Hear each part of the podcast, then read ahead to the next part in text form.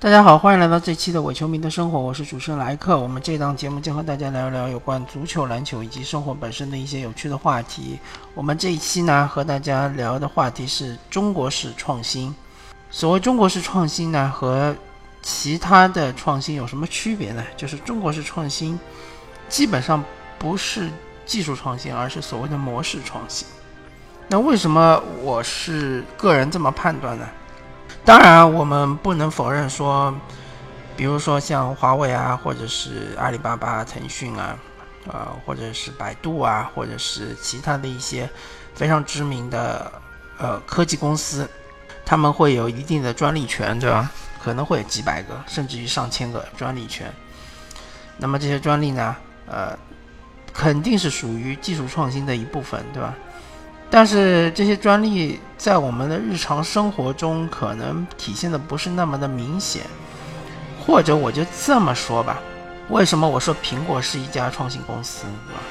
因为如果说苹果的所有的专利全部都不对任何公司开放，对吧？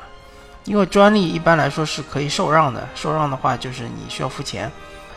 呃，如果苹果的专利，完全消失，或者苹果专利完全是，呃，不对任何公司开放的话，我们现在手上拿到的手机可能就不是长这个样子，那就是很明显的，大家能够摸得着、看得见的这些专利，或者说苹果那些供应商，比如说高通啊、啊英特尔啊，比如说三星啊，对吧？这些公司如果说他们的专利也全部都是。关闭受让的话，那么基本上国内的那些国产手机，我觉得基本上就是没有了，就不存在了。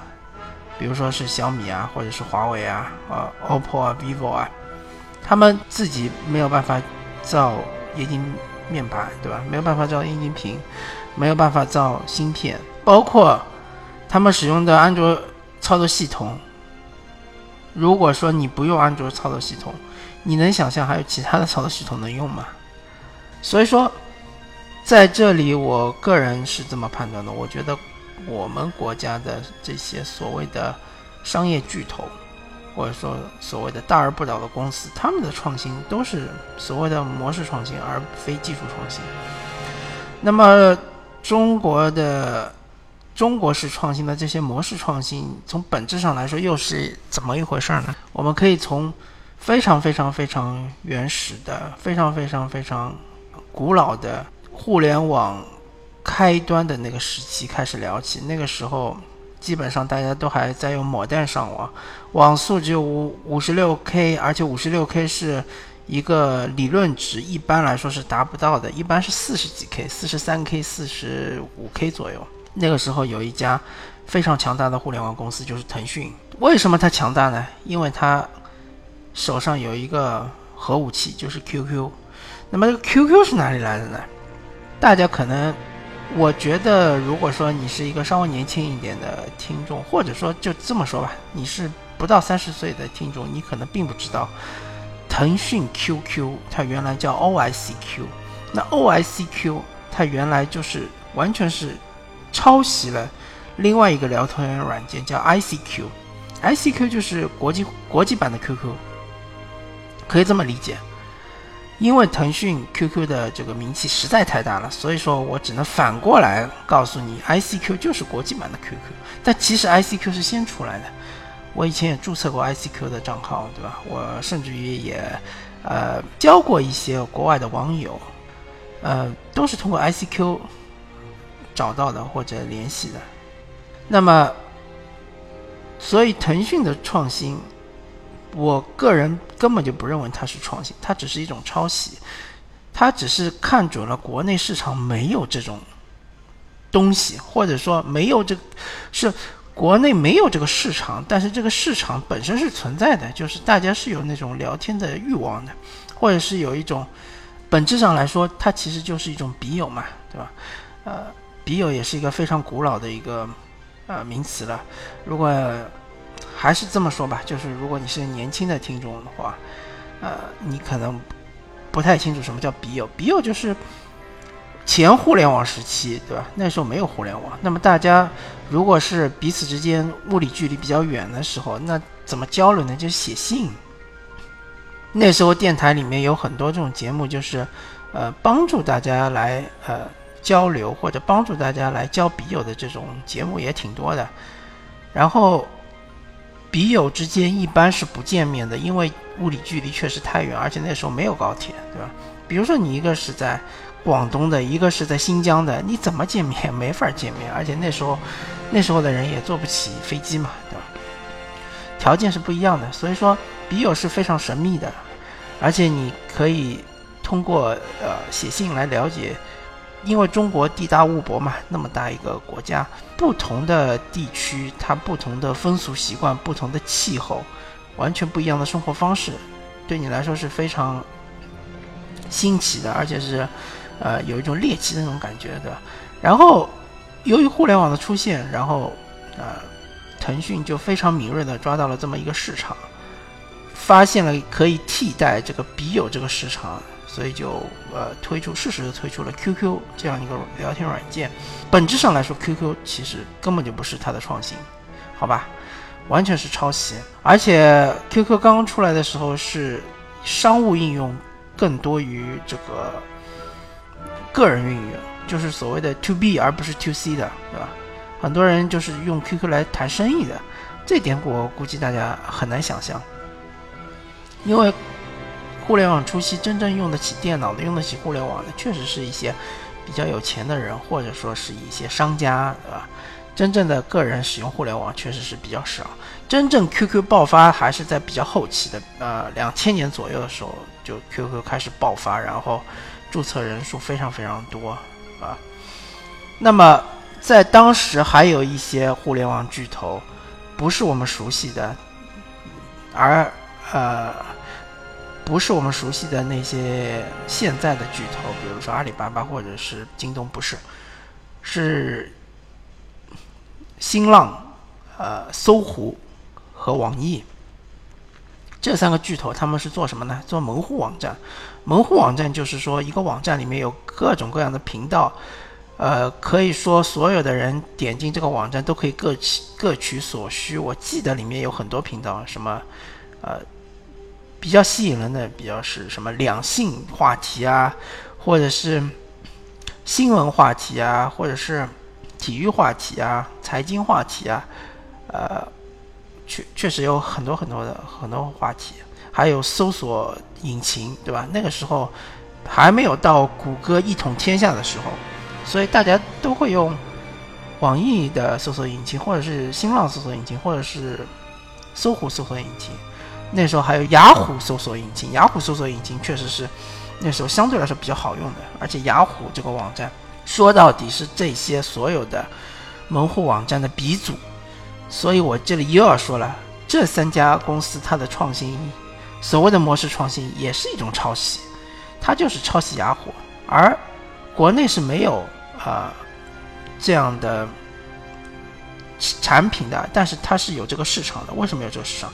因为大家原来的习惯是看报纸，但是报纸呢，一方面它是要花钱的，第二方面呢，你买一份报纸，可能里面不会百分之一百的内容你都是想看的，呃，多一点的可能百分之七八十的内容你是愿意看的。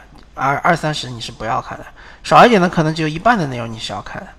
那你自己去看网站呢，就有更多的选择权，对吧？你想看什么内容就看什么内容，而且网站是免费的，对吧？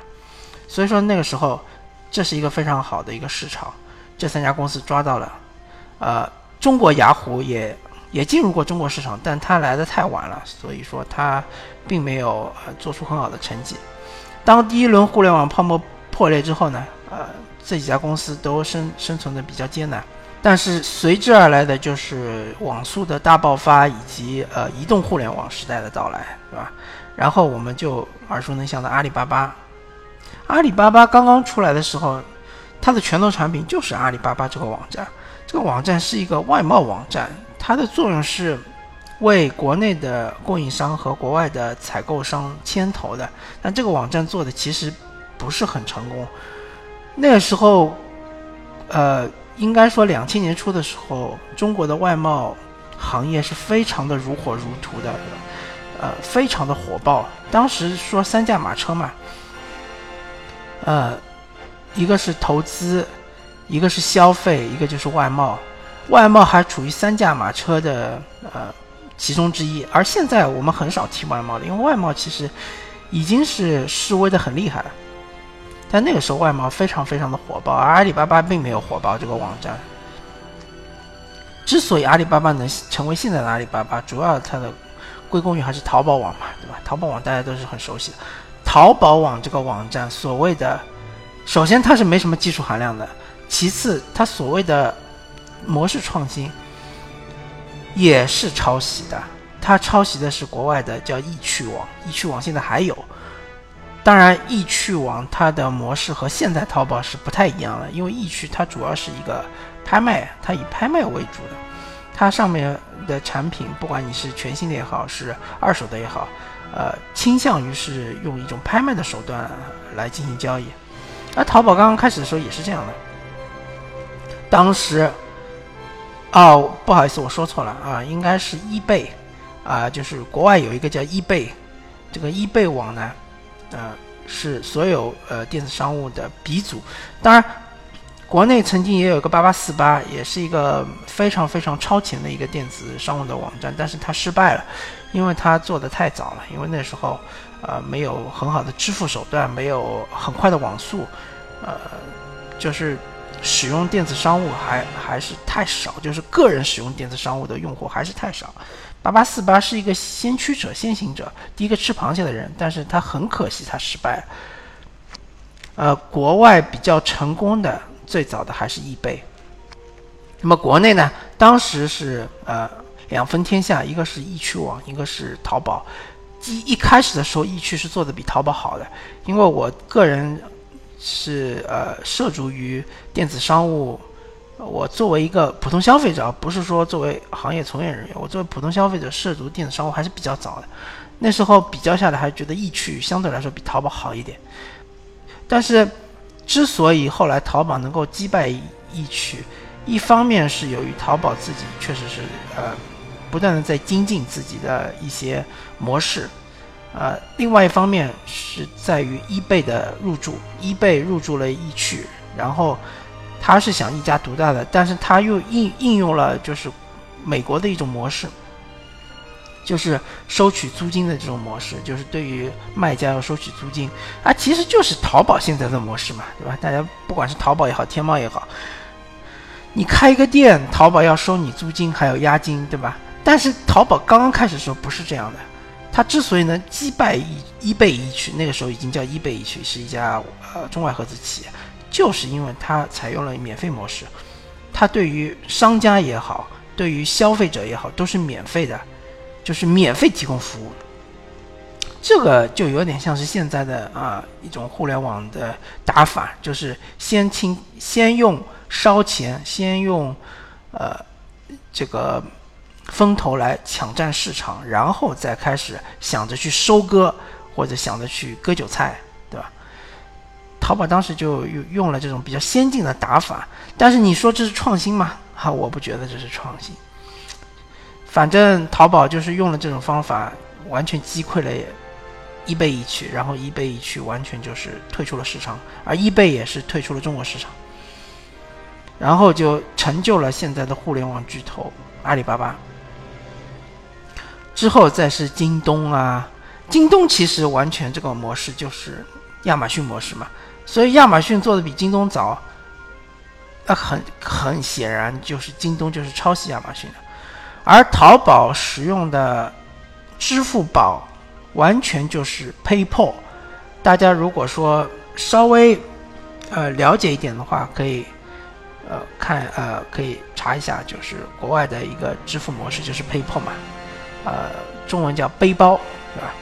这是一个第三方的一个支付平台，然后它是有信用担保的。之所以当时大家愿意用淘宝，也是因为它有支付宝。支付宝这个是个第三方的平台，然后，呃，买家的钱先放到支付宝，然后支付宝会 hold 一段时间，等到卖家发货，买家拿到货了之后，再把这个钱转给卖家，对吧？但是这一点其实现在回过头来看，这个在金融呃法律方面其实是完全是不合法的，而且是有很大的风险的，因为淘宝网，嗯，或者说支付宝，你这个公司不是一个金融公司，对吧？你没有呃抗风险能力，是吧？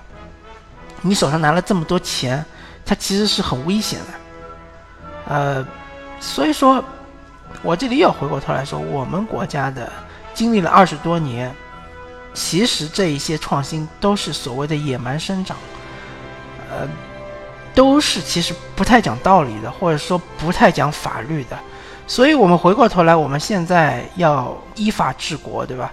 我们要大家要对法律有所敬畏。可能就会抑制新的所谓的中国式创新，但是我个人是非常不喜欢中国式创新的。我觉得中国式创新也是，呃，是一种怎么说呢？是一种非常投机的行为。呃，所以大家看一下我们这些巨头公司，不管是阿里巴巴也好，腾讯也好，京东也好，百度也好，或者现在拼多多也好，或者是呃字节跳动也好，这些公司。它在国内真的是风生水起，但是它真正到了国外市场，或者到了一些欧美的成熟地区，就是法律比较成熟、比较健全的市场，真的玩得转吗？是完全玩不转的。字节跳动还好一点，因为它毕竟有一个抖音，对吧？呃，国际版叫 TikTok，啊，这个，呃，这个就是产品，它确实是在日本地区或者在欧美地区，其实还是比较受欢迎的。但其他那些呢，对吧？你的淘宝能能进入美国市场吗？能进入欧洲市场吗？能进入日本市场吗？对吧？你的微信、你的 QQ，啊，你能进入这些市场吗？你能竞争得过 Twitter？你能竞争得过 Facebook？你能竞争得过 Instagram 吗？啊，我说到微信，它其实就是一个，当然微信刚刚开始起步的时候。啊，它其实就是 Facebook 的一种变种，对吧？当然后后期它是加了很多其他的功能，对吧？它，嗯，其实说到底啊，它其实也是一种抄袭吧。说难听点，就是一种抄袭，就是通过各种聊天软件就抄呗，反正也不用负任何的法律责任，对吧？而且微信的那个扫一扫的功能，包括现在淘宝各种扫一扫的功能，它不是自己研发出来的，这一点大家一定要清楚，或者大家可以去查一查。没，如果微信没有扫一扫，呃，大家想象一下微信现在是什么地位，对吧？支付宝如果没有扫一扫，我们的生活会变成什么样子？真的，大家想一想，这些技术完全不是国内的这些。呃，巨头、互联网巨头自己发明出来的，所以说到底，我们国家的，呃，随着经济的发展，是有那么一一大笔的资本是没有地方去，没有地方去投资，他们去会去投资一些所谓的中国式创新、所谓的模式创新的一些企业，但是他们都是呃逐利的资本，而且他们都是短视的资本，他们不愿意去投入。技术创新，因为技术创新的周期非常非常长。像苹果这种公司，如果大家稍微读过一点《乔布斯传》或者是苹果的这这种呃描述苹果公司的这种书籍的话，就会知道，它中间经历了很长一段的低迷期，对吧？这低迷期不是说它什么事都不做，它其实是在累积它的技术能力，是吧？它是在累积它的呃，它是也是在搞研发的，不是说低迷期就。就在那边躺着睡觉，而国内的公司不存在这种呃，怎么说呢？就这种环境，国内的市场竞争非常的激烈，你的模式很容易被别人抄掉，是吧？别人抄了你的模式，很容易就把你给超越，所以你怎么说呢？嗯，很难有这种真正的技术创新的公司，啊，很难出现一个。中国的企业很难出现一个苹果，或者是谷歌，或者是 Facebook，或者是亚马逊，啊，或者是三 M，或者是极翼，甚至于那些汽车公司，我觉得也不会出现特斯拉、GM，对吧？什么呃大众、通呃大众，还有什么呃丰田，包括三星，对吧？这样的公司，中国以现在的环境和现在的商业的这种气氛，以及大家这种急功近利的心态，是都不会出现的。我们只会出现那些所谓的技术创呃所谓的模式创新的公司。就拿最近这些公司来说。比如说什么摩拜啊，还有 ofo，ofo 现在已经基本上已经处于一个倒闭的边缘了，对吧？这种公司有什么创新呢？对吧？你说这种 GPS 芯片装在一个自行车里面，这算是什么创新？我不太清楚。而这种公司，它之所以能够起来，它完全就是钻了法律的漏洞，或者说它其实就是违法的。而我们国家对于法律的执行，其实。并不严格，你这种自行车乱放，对吧？导致我我们行人呃走路非常的困难，影响交通，啊，影响大家的出行，这个没人管啊，对吧？那一方面来说，执法部门可能就人手不足，对吧？另外一方面，确实国内的这种啊商业氛围有时候是处于太过宽松。所以你这种公司，我不觉得你对于社会有什么价值，对吧？在在之前什么美团外卖啊，什么呃，还有什么呃饿了么外卖啊，对吧？外卖以前不是没有啊，外卖以前也是有的，请大家注意不要忘记了，以前也是有外卖的。以前的外卖就是以店家为单位的，现在是把它整合起来了。我不觉得整合起来了之后。嗯，对于我们的生活有更大的便利，对吧？因为那些，嗯，怎么说呢？就是说，这一些骑手，当然对于他们这个，呃，拉动我们的这个这个，呃呃，就业肯定是有帮助的，对吧？当然，这些骑手，呃，上了路之后。其实对于交通安全是影响还是特别的大，或者说是非常大的。而且对于他们个人的一些安全性的影响也是挺大的，特别是那种极端天气下。而其实现代人真的不能走几步路出去去饭店里面吃饭吗？或者说真的不能？就挑那一些，比如说有外卖的这些店家去叫外卖嘛，一定要所有的这些商家都要叫他们的外卖嘛。还有一点，现在这个外卖行业其实是处于一个比较脆弱的一个阶段，是因为首先这个很多店家他们其实是要交一部分的呃费用的，对于平台来说，对吧？他们要交费用的，其实就和。呃，出租车的这个呃份子钱是一样的意思。其次，外卖的费用是不断的在上涨，对吧？那其实也是很正常的，因为人力资本也是比较高的，对吧？当它到了一个临界点之后，我们是不是还会选择外卖？我不是很清楚。而是店家是不是一定还会选择接入这个外卖平台？